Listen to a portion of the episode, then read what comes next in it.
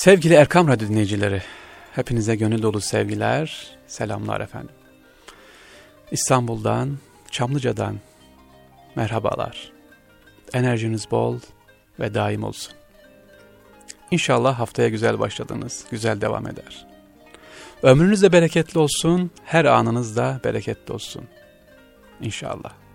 İstanbul'un sırlarında bugün sizi gene farklı yerlere götüreceğiz. Bildiğiniz ama belki görünmeyen bazı noktaları ortaya çıkartacağız, sizlerle paylaşacağız. Bugün istiyorum ki şöyle hep beraber topluca kalkalım, Eyüp Sultan bölgesine gidelim. Eyüp Sultan'ı görelim. Hocam biz zaten her pazar gidiyoruz. Her cuma gidiyoruz. Güzel gidiyorsunuz. Allah daim etsin, devam ettirsin inşallah. Ben orayı böyle farklı bir noktalarda sizlere anlatmak istiyorum. Eyüp Sultan'ı. Sevgili dostlar, biliyorsunuz Fatih Sultan Mehmet Han İstanbul'u fethetti ve dualarla beraber askerin de moralin yüksekliğiyle İstanbul fethedildi. Peki Eyüp Sultan'la alakası ne? Eyüp Sultan'ın manevi kimliği, manevi önderliği sayesinde asker coştu, coşa geldi. Ve istiyordu ki efendim Eyüp Sultan'ın mezarı bulunsun. İşte ben burada hemen şunu söylemek istiyorum. Yahu ne oldu da Eyüp Sultan'ın mezarı kayboldu? İstanbul'un fethine gelen Eyüp Hazretleri iki sefer geldi. Mihmandar Resulullah değil mi? Aynı zamanda sancaktardı Eyüp Sultan. İki defa geldi ve ikincisinde vefat etti. 80 küsur yaşına vefat etti. Vefatı nasıldır? Dizanteri dediğimiz bir bağırsak hastalığından değerli dostlarım vefat etti. Tabi yaşlı efendim vefat etti ve bugünkü Eyüp Sultan bölgesine defnedildi. Nasıl defnedildi? Askerimiz geri çekilirken tabi anlaşmalarla dedi ki Eyüp Sultan Hazretleri'nin mezarı korunacak. Hatta imparator bu maddeyi görünce o dönemin Bizans imparatoru biraz şaşırdı ve gül dedi ki He, siz gidin hele de biz onu hallederiz tabirinden böyle bıyık altından güldü. Bunu hissedince Alife hemen dedi ki vallahi dedi aynen aktarıyorum vallahi eğer mezarı kaybolsun ya da bir bir zarar gelsin tekrar orduları toplar gelmekten kaçınmam dedi. Bu kadar sert ifadeyi görünce imparator mezarı koruma altına aldı. Evet Eyüp Sultan Hazretleri'nin mezarı korunma altındaydı o dönemde. O kadar ilginçti ki Müslümanlar İstanbul'da bulunan Müslümanlar da geliyordu, ziyaret ediyorlardı. Bir müddet sonra yavaş yavaş Eyüp Sultan Hazretleri'ne ziyaret artmaya başladı. Yerli Bizans halkı da burayı ziyaret etmeye başladı. Ve devam etti. 1204 yılına kadar böyle devam etti. 1204 yılında değerli dostlar bir şey oldu İstanbul'da. Allah bir daha vermesin. İstanbul tarihinin en büyük zulmünü yaşadı. 1204 yılından 1256 yılına kadar. Latin işgalini yaşadı. Yani 4. Haç Seferi'ni yaşadı İstanbul.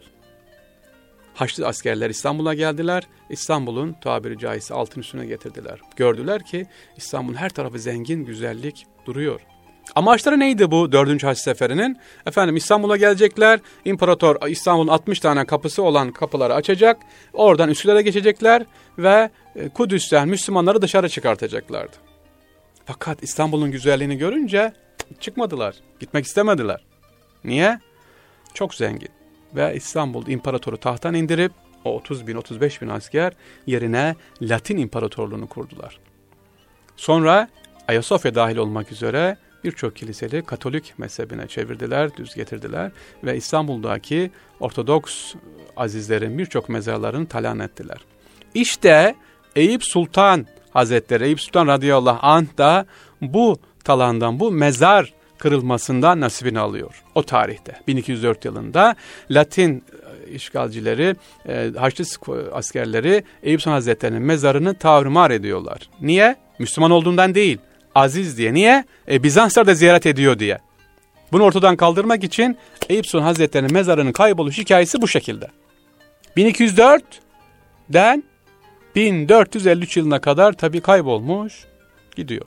Sonra Akşemseddin Hazretleri Allah rahmet etsin tabii ki padişahın yanında devamlı moral destekçisi. Padişah ısrar ediyor hocam lütfen bulalım. E, dua ediyor Akşemseddin Hazretleri efendim Allah'ın lütfu inayetiyle ve diyor ki tamam mezar yerini buldum diyor. E, beraber gidiyorlar ve bugünkü türbenin olduğu yere çınar dikiyor Akşemseddin Hazretleri ki teberrüken burayı diyor kazalım diyor. Yarın gelip burayı kazalım.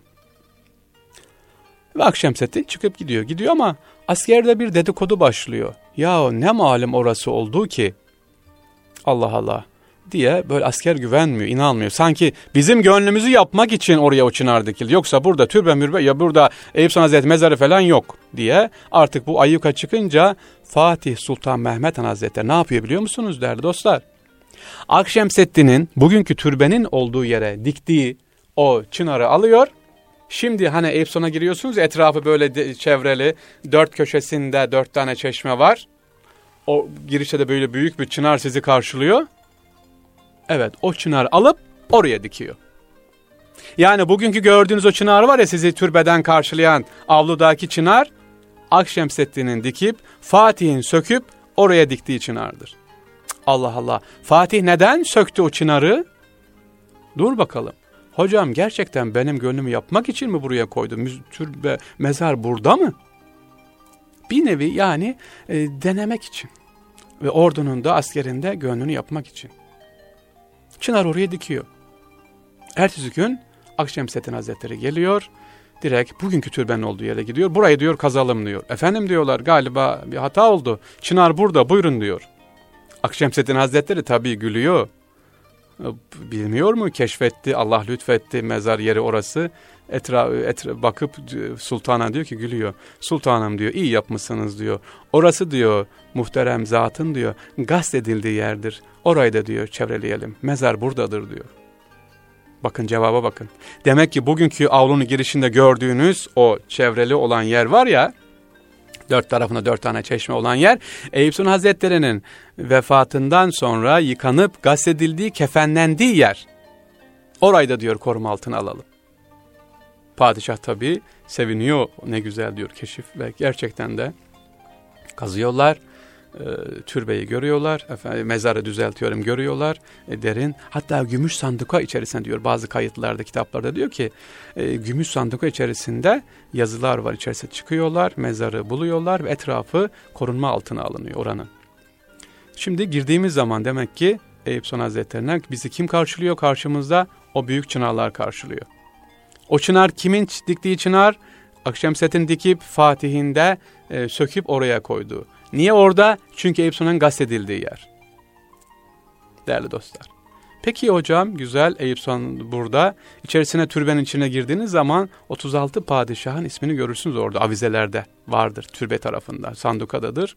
E, gümüş sandukadır. Hazırlanmıştır orası. Tertemiz yapılmış. Hele son restorasyondan sonra çok daha güzel oldu. Biz Allah nasip etti altına girdik. Türbenin alt tarafı türbe biraz daha alttadır ve altta e, çeşme, kuyu vardı güzel e, temiz sulu çıkar. Eskiden bu su dağıtılıyordu ama şimdi artık çok talep olunca kapandı orası. Değerli dostlar ben e, girdiğip gördüğüm bir şeyi daha söylemek istiyorum. İkinci Mahmut döneminde özellikle İkinci Mahmut Han bir rüya görüyor. Rüyasında ter içerisinde kalıyor ki diyor ki Mahmut kalk diyor. Ter içinde su bastı su içinde kaldım ben diyor. Kim diyen? Eyüp Sultan Hazretleri. İkinci Mahmut rüyasına giriyor. Diyor ki Mahmut kalk ben su içinde kaldım. Topkapı Sarayı hemen adamlar gönderiyor. E, türbeye gidiliyor. Türbe açılıyor ki aa bugünkü türbenin olduğu yer iki parmak su olmuş. Nasıl olmuş? Altta bulunan su kuyusu fazla sudan taşmış. Türbenin içerisi su basmış. Bunun üzerine padişah 2. Mahmut derhal e, şu anda gidip görebileceğimiz alttan tünel kazdırıyor ki suyun tahliyesi için ve hem de içeride koku olmasın, rutubet nem olmasın diye. Bugün içine girdiğiniz zaman türbe tarafın alttan tünel geçer değerli dostlar. Böyle bir e, e, bir adam boyu kadar yürüyebilirsiniz. Yukarı ileriye doğru gidebilirsiniz ki hem suyun taşmasını önlemek için e, hem tahliyesi için hem de içerideki türbedeki o güzel kokunu devam için. Yoksa altta su var rutubet kokar, nem kokar.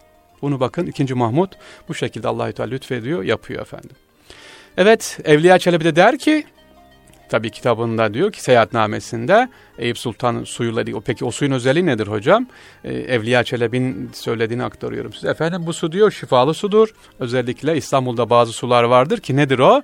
Eyüp Sultan Hazretleri'nin suyu, e, türbedeki ve dışarıda özellikle bulunan su, Sümbül Efendi, Merkez Efendi ve e, Aziz Mahmud Hazretleri'ndeki sular bunlar şifalı sulardır diyor. Çeşitli hastalıklara iyi gelir diyor. Tabii ki Evliya Çelebi Üstadımız bizim efendim öyle söylüyor.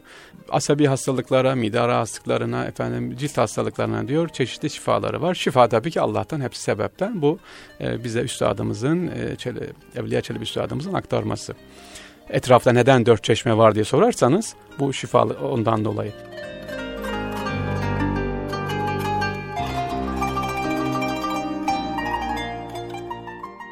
Efendim ben başka ilginç bir olay daha anlatacağım şimdi. Eyüp Hazretleri'ni anlatıyoruz. Giriş, girdiğimiz zaman e, özellikle sizi e, hemen Eyüp Hazretleri'nin sol tarafında bir türbe karşılar. Şimdi şu soruyu sorayım ben değerli dinleyicilerim. Eyüp Sultan'a gittiniz. Eyüp Sultan'ın girişinde, etrafında, sağında, solunda hiç padişah türbesi gördünüz mü? Yok. Hiç paşa vezir türbesi gördünüz mü? E yok. Hiç Şeyhülislam ya da bir Allah dostunun türbesi var mı? E yok hocam tamam. Peki madem yok da neden girişte hemen giriyorsunuz Eyüp Hazretleri'nin giriyorsunuz türbeye doğru gideceksiniz. Sol tarafta sizi bir mezar karşılar. Üzerine de küçük bir yazı yazar. O kimin mezarıdır ki hemen giriştedir? Eyüp Sultan Hazretleri türbesine girerken giriştedir sizi karşılıyor. Hacı Beşir Ağa. O karşılayan Hacı Beşir Ağa'dır. Hacı Beşir Ağa kimdir? Afrika'dan getirilmiş bir köledir. E köle, kölenin Eyüp Sultan Hazretleri gibi mübarek bir mekandaki özeli neler yapmış, ne hizmet etmiş de e, Hacı Beşir Ağa buraya defnedilmiş. Ve Hacı Beşir Ağa olmuş. Ve Beşir Ağa medreseleriyle, hadis medreseleriyle meşhurdur kendisi. Özelliği ne Hacı Beşir Ağa'nın? Bir padişah burada yatmıyor, bir başka e, vezir, vüzera yatmıyor da bir köle yatıyor. Şudur özelliği. Hacı Beşir Ağa üç padişah hizmet etmiş, surre eminliği yapmıştır. Surre eminliği. Dikkatini çekiyorum. Surre eminliği ne demek? Padişahların yerine hacca giden, vekil olarak hacca giden zat. Aynı zamanda İstanbul'dan ve e, gittiği yollardan halkın verdiği hediyeleri, ikramları alıp develerle 3 ay boyunca süren gidiş geliş onları Medine ahalisine ve Mekke'ye dağıtan zat.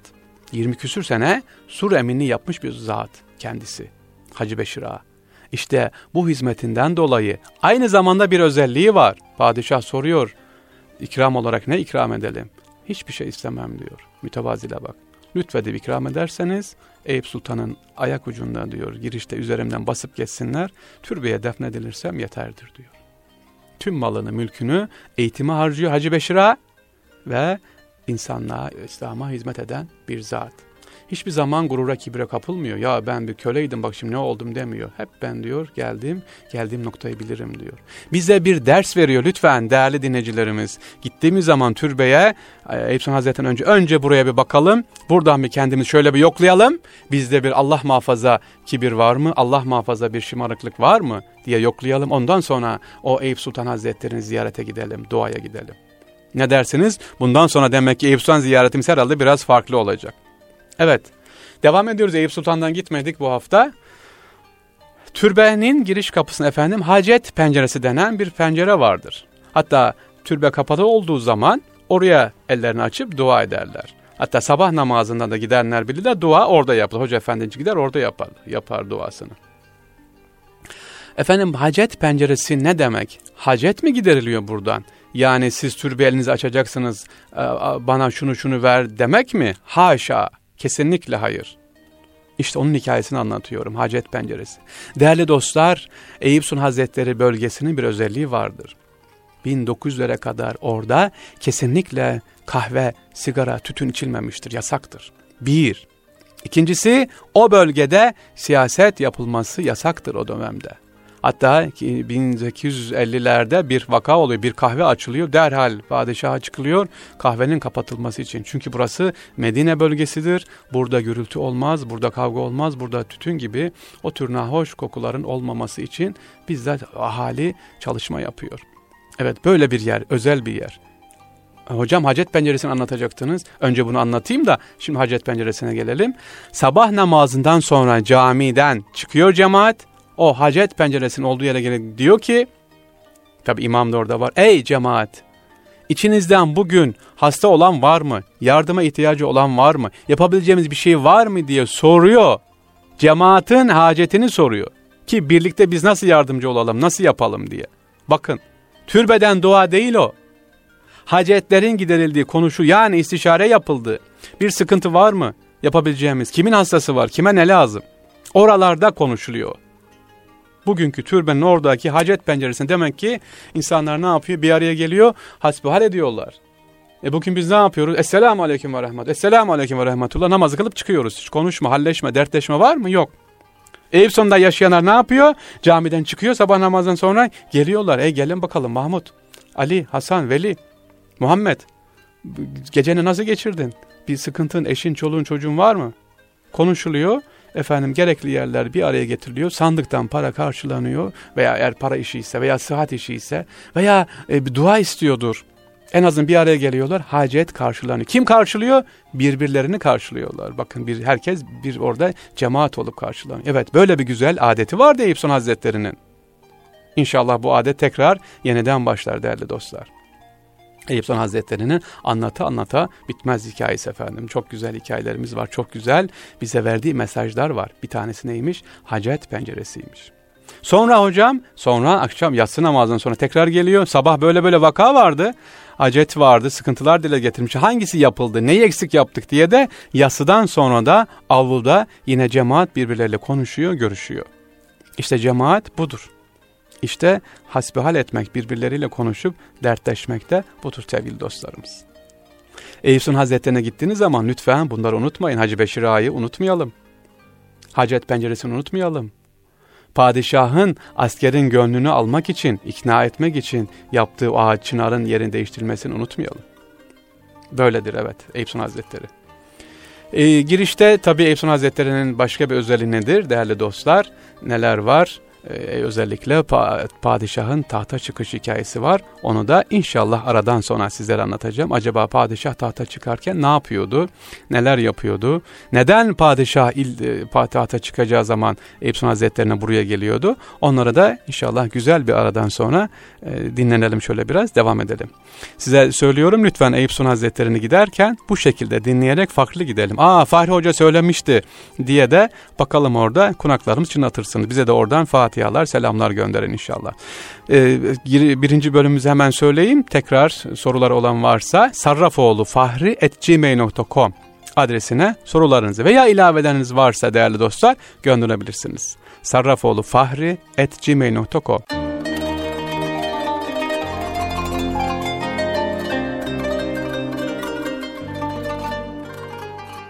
Erkam Radyo dinleyicileri burada mıyız? Radyo başına lütfen. Hepinize tekrar selamlar. İkinci bölümümüz başlıyor efendim. Birinci bölümde İpson'a götürdüm sizi. Hala çıkmadık, gelmedik orada. Oradayız. Biraz daha gezelim. Eyüpson Hazretleri'nin türbeyi anlatmıştık. Hacı Beşra'yı anlattık. Çınar'ın hikayesini anlattık. Sularından, şifasından bahsettik. Hacet penceresinden bahsettik. Ve demiştim ki padişah tahta çıkacağı zaman değerli dostlar buradan çıkar. Buraya mutlaka çıkar. Nedir o? Padişah diyelim ki padişah, e, yeni padişah geldi. Ya bugünkü havuzun olduğu yerden gelir, orada binek taşı vardı, oradan iner ve yürüyerek türbeye kadar gelir. Veya deniz tarafından gelir ki mevsime göre farklıdır. Deniz tarafından kayıkla gelir, oradan bugünkü aşevinin olduğu yerden içeri girer padişah. Ve kılıç kuşanacaktır. Kılıç kuşanıp dan sonra padişah saraya döner ve ondan sonra e, tahta çıkmış sayılır. Bu esnada dikkat edin daha önceki bölümlerde söylemiştim. Padişah tahta çıkana kadar e, cenaze kalkmaz. Bir önceki padişahın cenazesi kalkmaz devam eder ve bekler. Evet sevgili dostlarım padişah tahta çıktı. Yeni padişahımız efendim nasıl olacak? İlk önce geldiği zaman özellikle buraya ta gelir sevgili dostlarımız iki rekat namaz kılar. Şükür namazı kılar. Ama padişah birisi karşılar. Nakibul Eşraf. Ne demek Nakibul Eşraf? O dönemde, bulunan dönemde en yaşlı olan seyit kimse o karşılar, padişaha saraydan getirilen kılıçlardan bir tanesini verir, e, beline kuşatır. İşte kılıç kuşanma dediğimiz olay bu. Demek ki bir, nakibul eşraf yani en yaşlı olan Seyyid Resulullah Aleyhisselatü Vesselam'ın soyundan gelen zat. Karşılar padişahın seçtiği kılıçlardan bir tanesini. Hangisi bu? Hazreti Ali radıyallahu anh kılıcı olur. Hazreti Osman radıyallahu anh veya Resulullah aleyhisselatü vesselamın Hazreti Bekir radıyallahu anh. Bu dört kılıçtan bir tanesini hangisini seçerse ki zaten ona bir mesajdır. Aa padişah işte efendim Hazreti Osman radıyallahu anh kılıcını seçti e, ya da Hazreti Ali radıyallahu anh kılıcını seçti. Bunlar e, ne yapılır? Orada getirir seçtiği kılıcı Nakibül Eşraf'a verir. Nakibül Eşraf da padişahın beline takar dolar. Doladıktan sonra padişah o kılıçla bugünkü türbe kapısının olduğu yere girer. Dışarıda iki rekat namaz kılar şükür. Ondan sonra padişah e, tebrikleri kabul etmeye başlar. Burada küçük bir ayrıntıyı daha söyleyeyim efendim. E, tebrikler dedik. Dedik ki orası Medine toprağı, özellikle Belde-i Tayyibe, Belde-i Tayyibe olduğu için Bugün nasıl Mekke ve Medine'ye e, gayrimüslim giremiyor ise Eyüp Sultan Hazretleri'nin olduğu bölgeye de e, tebrikler için gayrimüslim kabul edilmiyor. Onlar için ayrı bir otağı kuruluyor. Nereye? Edirne Kapı Mihrimah Sultan Camii'nin olduğu yere.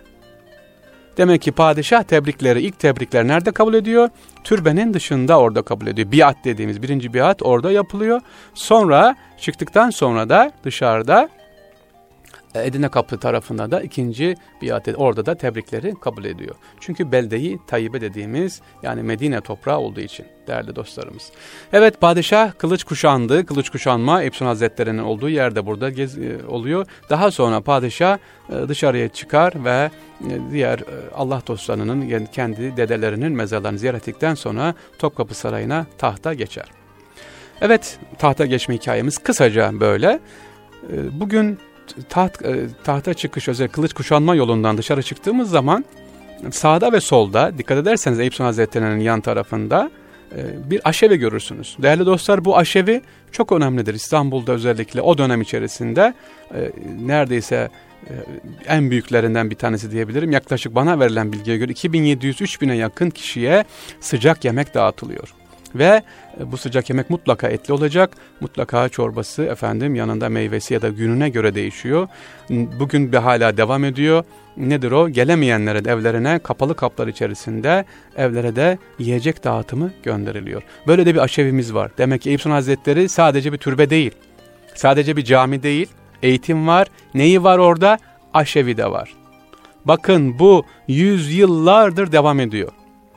Bugün de vakıflarımız sağ olsun devam ettiriyor. 2015 yılındayız ve bugün de 2-3 bin kişiye yakına sıcak yemek her gün devam ediyor. Ve orası da bir küçük e, kesim yeri de var. Çok temiz ve nezih bir yer var. Aklınız olsun gittiğiniz zaman o İstanbul'daki ihtiyaç sahiplerine e, kurban bağış yapabilirsiniz. Nakdi aynı bağışlar yapabilirsiniz. Sıcak yemek devam 365 gün devam ediyor değerli dostlar. Aşevini orada da ziyaret edip görebilirsiniz.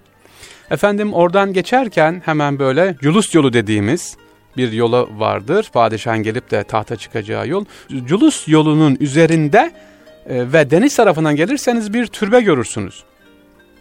Şimdi az önce dedim ki Eyüp Sultan Hazretleri'nin olduğu yerde ne yoktur dedim değerli dostlar. E, padişah türbesi yoktur. Doğru yoktur. Peki bu Culus yolun üzerindeki sahile yakılı olan türbe ne türbesidir? Bu türbe de padişah, tek padişah vardır Eyüp Sultan Hazretleri'nin bulunduğu bölgede. Bir tek padişah vardır. O da padişah Mehmet Reşat'tır. Yani Vahdettin'den önceki 6. Mehmet, Vahdettin'den önce 5. Mehmet e, Reşat'tır. Mehmet Reşat'ın türbesi de nerededir? Eyüp Sultan Hazretleri'nin hemen dışında, mektebin olduğu yerdedir. Culus yolunun karşısındadır. Ama ilginçtir, dikkat ederseniz e, gidip de türbeyi görürseniz türbenin giriş kapısı culus yolu üzerinde değildir. Şu nezakete bakın. Nedir o nezaket? Türbeye girerken arkanızı döneceksiniz culus yolun. Arkanız Eyüp Sultan Hazretleri'ne dönük olacak. Sırf böyle olmasın diye ecdadımız arkasını dönerek türbeye girilmesin diye türbenin giriş kapısı değerli dostlar deniz tarafında yani Haliç tarafındadır. Bugün yol geçtiği taraftadır. Oradan girersiniz. Döndüğünüz zaman türbeyi ziyaretinizde hem Mehmet Reşat'ı, e, Padişah Sultan Mehmet Reşat'ı dua edersiniz, ziyaret edersiniz. Hem de karşınızda Eyüp Hazretleri'ni görürsünüz. Öbür türlü olsaydı arkanızı dönecektiniz. İşte bu da ayrı bir Osmanlı nezaketi, tasavvuf terbiyesi görmüş, ayrı bir efendim edep e, görüyoruz, anlatıyor bize. Dedik ya İstanbul'da hiçbir eser, hiçbir bize miras bırakılan bu tarihi güzellikler boş değil. Hepsinin altında güzel bir mana yatmaktadır. Değerli dostlar Eyüp Hazretleri dedik de sakın unutmayalım. Hemen aklımıza geldi. Değerli kameraman dostum arkadaşım şu anda beni çekiyor Muhammed kardeşim. Gülüyor bir taraftan da hocam unuttunuz diyor. Neyi unuttum? Evet çocuklar unuttunuz diyor Muhammedciğim. Hocam Eyüp Sultan Hazretleri'nde çocuklar ilgin ne var? Tabii ki Eyüp Sultan Hazretleri bölgesinde çocuklar için de çok özel bir önem vardı. Bugün her ne kadar e, görüyoruz orada gelin hanımefendiler, damat beyler geliyorlar ama çocuklar da geliyor sünnet için. Fakat Eyüp Sultan Hazretleri'nin olduğu yer tahta oyuncakların, ahşap oyuncakların olduğu oyuncakçılar çarşısıydı. Şimdi gittiğiniz çarşı var ya gördüğünüz çarşı nedir? Japon pazarı gibi. Plastik. Özellikle o kokulu tesbihler var aman dikkat edin. Kokulu tesbih alıyorsunuz elinize böyle boy çık kokular var. Sonra yüzünüze yapıyorsunuz gözünüze zarar o aman dikkat. Efendim çeşitli eşyalar var. Pila hijyen midir de bilmiyorum lütfen dikkat edin. E neresiydi hocam o çarşının özel o çarşı sevgili dinleyicilerim oyuncakçılar çarşısıydı. Çocuklar da Sultan Hazretleri'ni sevsin, çocuklar da oraya görsünler diye orada ahşap topaçlar yapılır, ahşap arabalar yapılır. Ahşaptan oyuncaklar yapılır ki çocuk oraya gider, anne baba ziyaret eder. O da koşa koşa ben de Sultan Hazretleri'ni görmek istiyorum diye o türbeyi ziyaret etmek istiyor. Niye? Amaç orayı da oyuncakları da göstermek. Evet. Demek ki şimdiki o gördüğünüz işte efendim çeşitli ipekler var, kumaşlar var. Orada ne varmış değerli dostlar? Oyuncakçılar var, oyuncaklar varmış ki çocuklar da sevsin bu bölgeyi diye.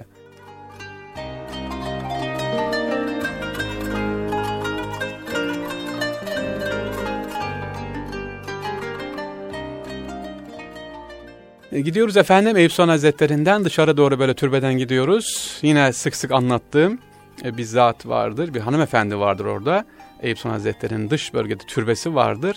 Şair tek bayan tek bayan türbesi dışarıda hemen bir türbe vardır. Şair Fitnat Hanımefendi'nin türbesi de oradadır.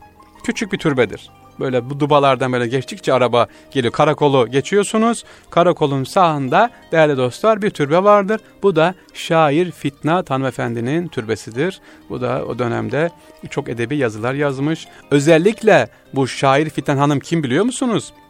Tıpkı Nefi gibi hiciv yazan bir zat hanımefendi hiciv dediğimiz yani taşlama yapan şiirler, güzel edebi kalp kırmadan dönemi anlatan bir hanımefendidir. İşte demek ki onun da mezarı oradaymış efendim. Hemen yanına geçiyoruz. Fazla detay vermeyeceğim. Çok türbeler var, çok Allah dostları zatlar var. Ee, İstanbul'umuzun önemli zatlarından bir tanesi de oradadır. Ebu Suud Efendi'nin türbesi de oradadır. Onu da lütfen ziyaret edin. Sokulu Mehmet Paşa'nın türbesinin hemen yanından geçiyorsunuz. Mütevazi bir türbesi vardır. Ee, şimdi kafelerin olduğu yer havuzun hemen karşısında. Ee, Ebu Sud Efendi'ye de gitmişken lütfen ziyaret edelim, fatihalar gönderelim. Ee, Sokulu Mehmet Paşa dedim hemen söyleyelim. İstanbul'da Sokulu Mehmet Paşa'nın iki tane camisi var ama camisinin haziresinde yatmıyor Sokulu Mehmet Paşa. Bir tanesi e, Galatya'ya giderken, Perşembe Pazarı'na giderken sağdadır. Unkapanı Köprüsü'nün oradaki e, Sokulu Cami. Diğeri de Kadırga'daki Sokulu Camii vardı. Hatta içinde ne demiştim ben? Hacı Esvet taşının olduğu o cami. Ama Sokulu Mehmet Paşa'nın türbesi nerede? Değerli dostlar, Eyüp Sultan Hazretleri'nin olduğu yerde. Burası. Evet, Eyüp Hazretleri ilgili girişimiz, kısaca bilgilerimiz bunlar. Ee, inşallah daha sonraki görüşmelerimizde, programlarımızda daha güzel, daha farklı detaylar da veririz. Efendim neden iki tane sancak var diye aklınıza gelebilir. Bugün minbere baktığınız zaman değerli, sevgili dostlar, Eyüp Sultan Hazretleri'nin minberinde iki tane sancak görürsün. Böyle iki tane flama aşağı sallanır. Niye iki tane? Ya da o ne, orada işi ne? Hiç dikkat ettiniz mi? Gidenler. Minbere bakın, aa iki tane böyle sallanır. Çünkü onlar Efsun Hazretleri'nin hem mihmandar olduğunu hem de iki defa geldiğini ne yapıyor bize? Şiar olarak, sembol olarak göstermiş oluyor. Bunun gibi daha detaylı inşallah bilgileri de bir sonraki programımızda, daha sonraki programlarımızda Efsun Hazretleri'ni özel olarak anlatırız. Diyoruz. Efsun Hazretleri'ni burada bırakıyoruz. Şimdi başka bölüme geçiyoruz efendim.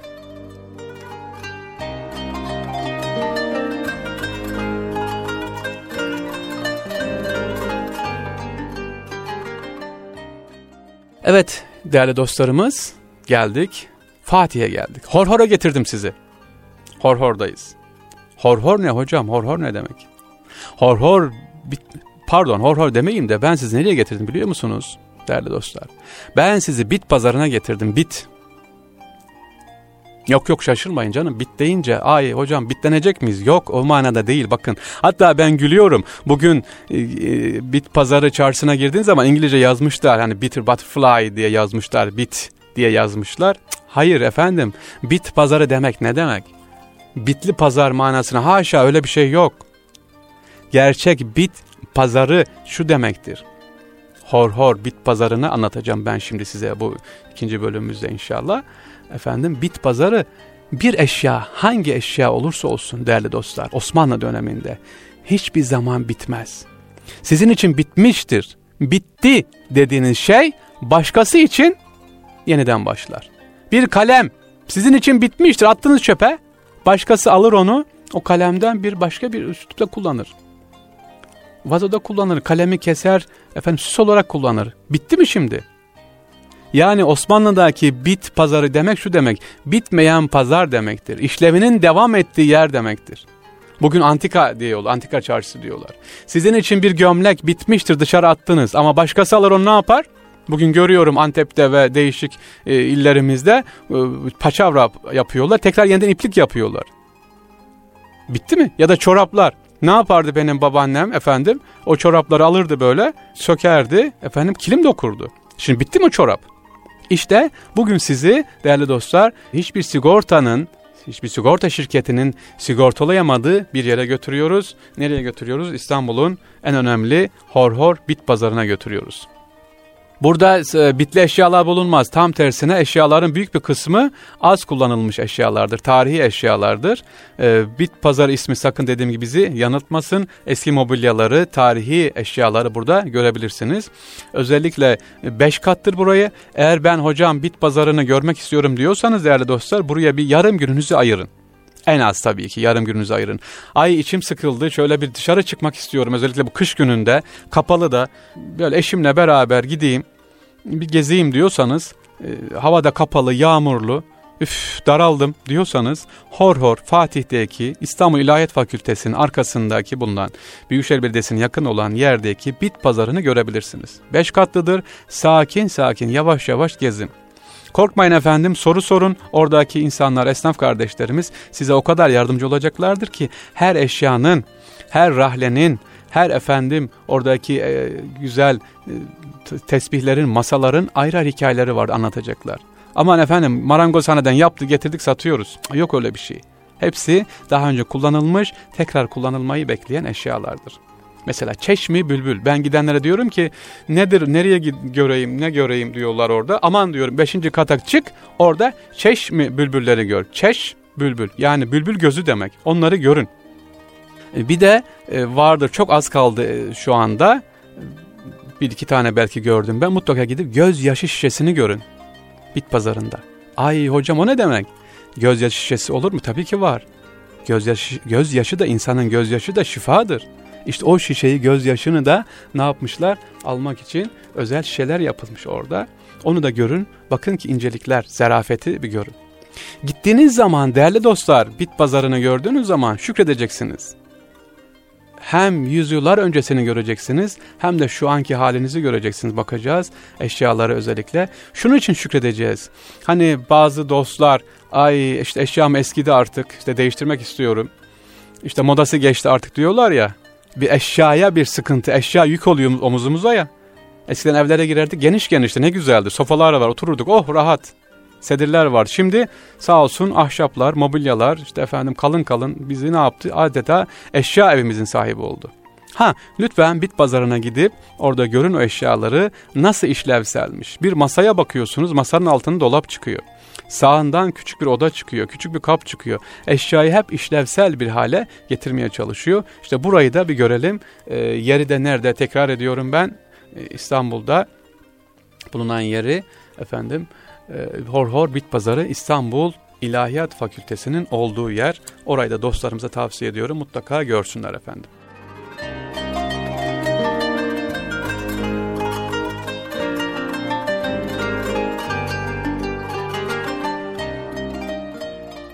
Programımızın yavaş yavaş sonuna geliyoruz. Ben kısaca bu son bölümümüzde e, size ateş dilekçesiyle bahsedip e, programımızı kapatmak istiyorum. Ne demek hocam ateş dilekçesi? Aa, sevgili dostlar bugün bazı düğünlerde görüyorum ben.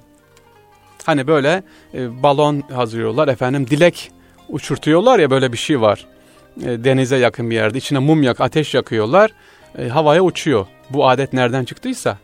Ama bu adetin esas amacı neydi biliyor musunuz? Buna ateş dilekçesi derlerdi.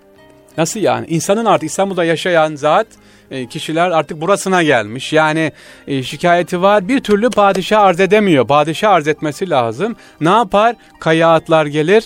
Nereye gelir? Efendim Topkapı Sarayı'nın altındaki Aliş'ten geçer Boğaz'a yakın oradan. Dilekçe uçurur havaya. Vur görür böyle 3-4 tane arka arkaya görür ki padişah bir şey var ya da görenler hemen alırlar o dilekçeyi arz ederler. Çünkü artık en son naçar kalmış. Ulaş, bir türlü ulaşmıyor. Evet ateş dilekçesi. Dilekçesi ne yapıyor? Bu şekilde veriyor. Sıkıntısının giderilmesi için. Yani Osmanlı'da vay efendim padişah ulaşılmaz diye bir makam yok. Vay bunlar nasıl söylerim ben ki? Yok. Eğer muhtara söylediniz, belediye başkanına söylediniz olmadı, olmadı, olmadı. En son vatandaş ne yapıyor bakın? Bu yasak değildir. Ateş dilekçesi dediğimiz gibi bu şekilde bugün düğünlerde yapılan bir şekilde dilekçesini ya da şekva dediğimiz şikayetnamesini oraya asıp gönderiyor ki padişah ya da görenler aman bunun bir sıkıntısı var deyip gerekeni derhal yapıyorlar efendim. Bu şekilde ne yapıyordu? E, hakkını şikayetin dile getiriyordu. Ki İstanbul halkı dediğimiz gibi İstanbul'da yaşayacak, birbirine zarar vermeden yaşayacak oldukça çok önemli. Ateş dilekçesini verdik. Efendim inşallah haftaya farklı bölümlerde yine sizlerle birlikte olacağız. Sevgili Erkam Radyo dinleyicileri, dostlar, gerek İlham TV'den bizleri dinleyenler, gerek internet üzerinden takip edenler, Dünyanın değişik yerlerinden, Almanya'dan sağ olsun gönderen dostlarımız. Hepinize ayrı ayrı selam olsun. Biliyorum mektuplarınız geliyor, mailleriniz geliyor. Ee, hepinize yetişemiyorum ama buradan teşekkür etmek istiyorum. Yetişemiyorum derken sorularınıza mutlaka cevaplıyorum. Sadece isim isim veremiyorum. Ee, şu şunun selamı var, teşekkürü var diye. Hepinize ayrı ayrı teşekkür ederim efendim.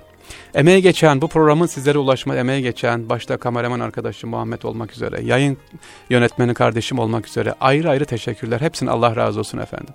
Haftaya görüşmek üzere, enerjiniz daim olsun. Esselamu Aleyküm ve Rahmetullah ve Berekat sevgili dostlar.